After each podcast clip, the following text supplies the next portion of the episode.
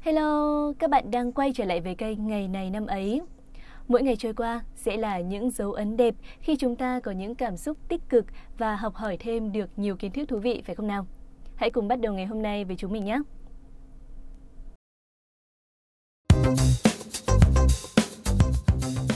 Hello, ngày này năm ấy cùng với rất nhiều điều thú vị đã quay trở lại với các bạn.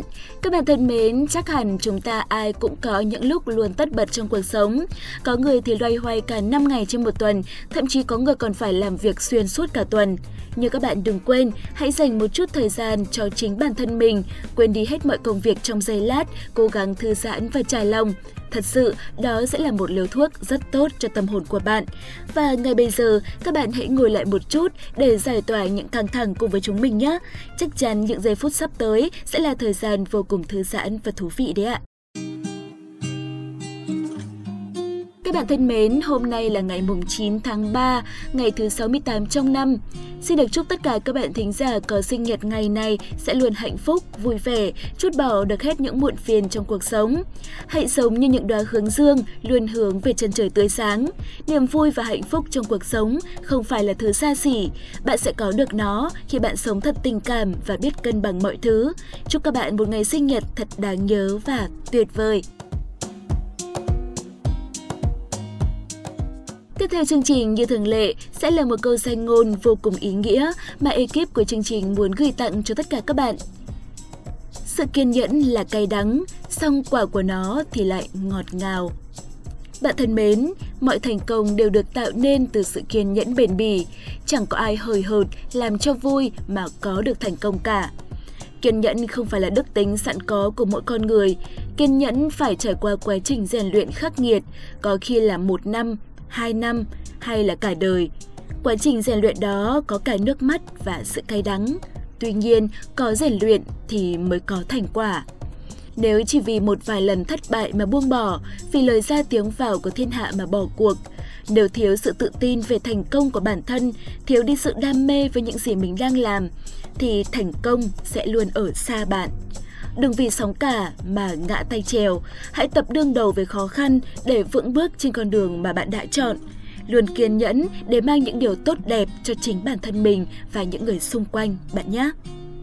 Tuy nhiên, cũng phải nhắc lại một điều rằng, kiên nhẫn cũng phải dựa trên những phán đoán chính xác và phân tích kỹ càng, không thể kiên nhẫn trong mù quáng để rồi lấn sâu vào chuỗi của những thất bại. Chúc các bạn sẽ rèn luyện được sự kiên nhẫn và áp dụng nó thật đúng thời điểm. Ngay bây giờ sẽ là phần cuối của chương trình ngày hôm nay. Hãy cùng với hai em xê Khánh Hà và Quốc Đạt điểm qua lại những sự kiện nổi bật trong quá khứ của ngày chín tháng ba các bạn nhé.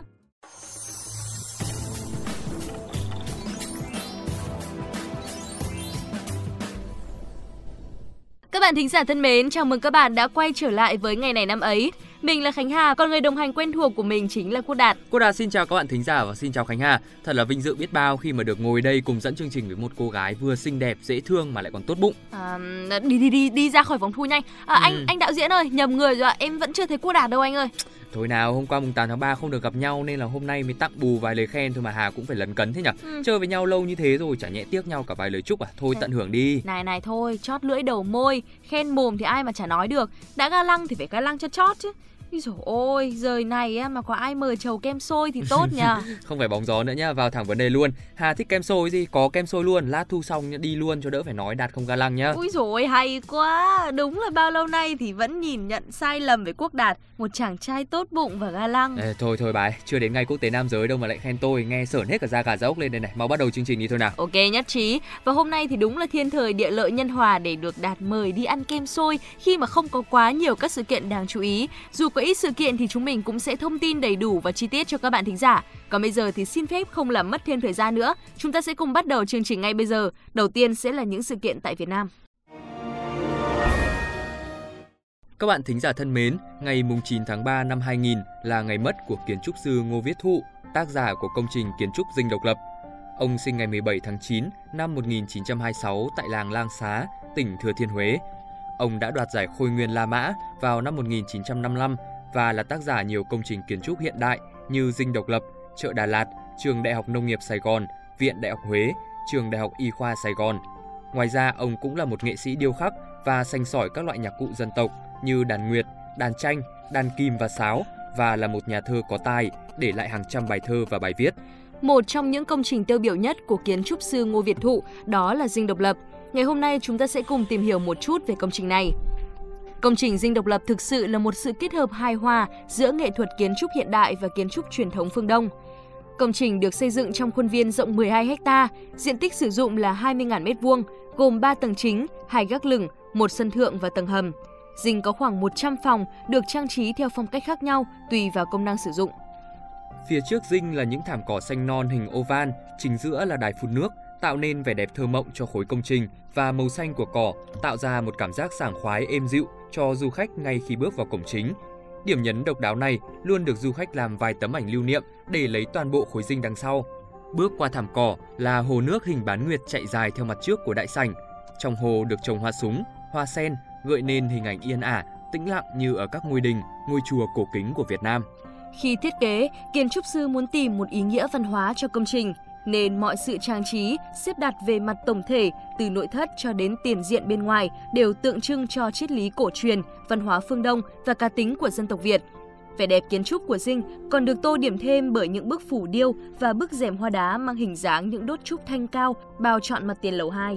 Mỗi bức phù điêu là một tác phẩm nghệ thuật vô cùng độc đáo, vừa có tác dụng trang trí, vừa để nối liền các cửa sổ phía trên và phía dưới, tạo thành một khối làm tăng vẻ đẹp bên ngoài.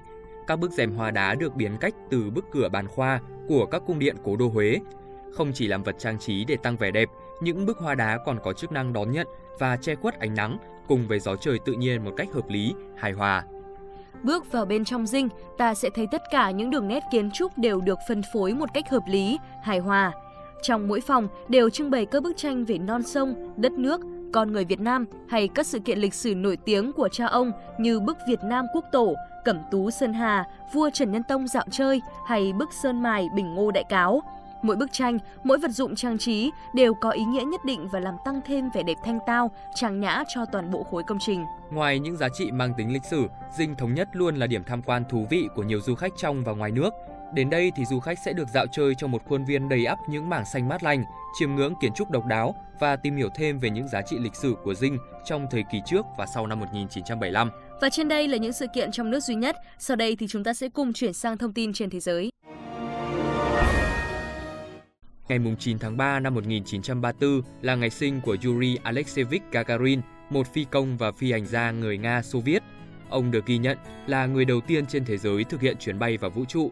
Ngày mười hai tháng tư năm một nghìn chín trăm sáu mươi mốt trên tàu vũ trụ phương Đông. Gagarin trở thành một người nổi tiếng trên toàn thế giới và được trao tặng rất nhiều huân chương và các danh hiệu cao quý, gồm cả danh hiệu cao quý nhất quốc gia, anh hùng Liên bang Xô Viết. Vostok là một tàu vũ trụ duy nhất ông tham gia bay, nhưng ông cũng từng thuộc phi hành đoàn dự phòng cho sứ mệnh Soyuz một đã kết thúc trong một vụ nổ kinh hoàng. Sau này, sứ mệnh lịch sử Vostok một, ông trở thành giám đốc đào tạo của trung tâm đào tạo phi hành gia nằm ở ngoại vi thủ đô Moscow. Về sau, trung tâm này được đặt theo tên ông. Gagarin mất vào năm một nghìn chín trăm sáu mươi tám khi chiếc máy bay mig mười lăm của ông đang lái thì gặp tai nạn. Huân chương Yuri Gagarin ra đời như một sự vinh danh ông. Chúng ta sẽ cùng chuyển sang thông tin tiếp theo. Ngày chín tháng ba năm một nghìn chín trăm năm mươi lăm, búp bê Barbie xuất hiện lần đầu tiên trước công chúng tại hội chợ đồ chơi quốc tế Mỹ được tổ chức tại thành phố New York. Từ đó thì búp bê Barbie đã trở thành một món đồ chơi bán chạy nhất trong lịch sử và phá bỏ quan điểm rằng búp bê chỉ dành cho các bé gái. Ở trong các cửa hàng bán búp bê Barbie thì bạn có thể thấy hàng loạt những cô búp bê xinh đẹp nằm gọn trong hộp với đủ dạng, đi học, dạo phố, chăm sóc, mua đồ, đủ ngành nghề như các bác sĩ, y tá hay là cô giáo hay các đồ dùng gia đình. Quả thực là rất đáng yêu phải không cô Đạt? À, chính xác là như vậy rồi. Ừ. Tôi mà còn thích thì huống gì là các bạn gái nữa. Chắc hẳn là một cô gái điệu đà như Khánh Hà của chúng ta thì cũng đã từng sở hữu rất là nhiều búp bê Barbie đúng không nào? Ừ, à, Khánh Hà có nguyên cả một bộ sưu tập đấy Đạt ạ. Không là sang nhà Hà chơi đi thì đã sẽ được chiêm ngưỡng. À, ok ok vậy thì hẹn Hà vào một ngày gần nhất nhá. Còn bây giờ thì chúng ta hãy đến với thông tin tiếp theo.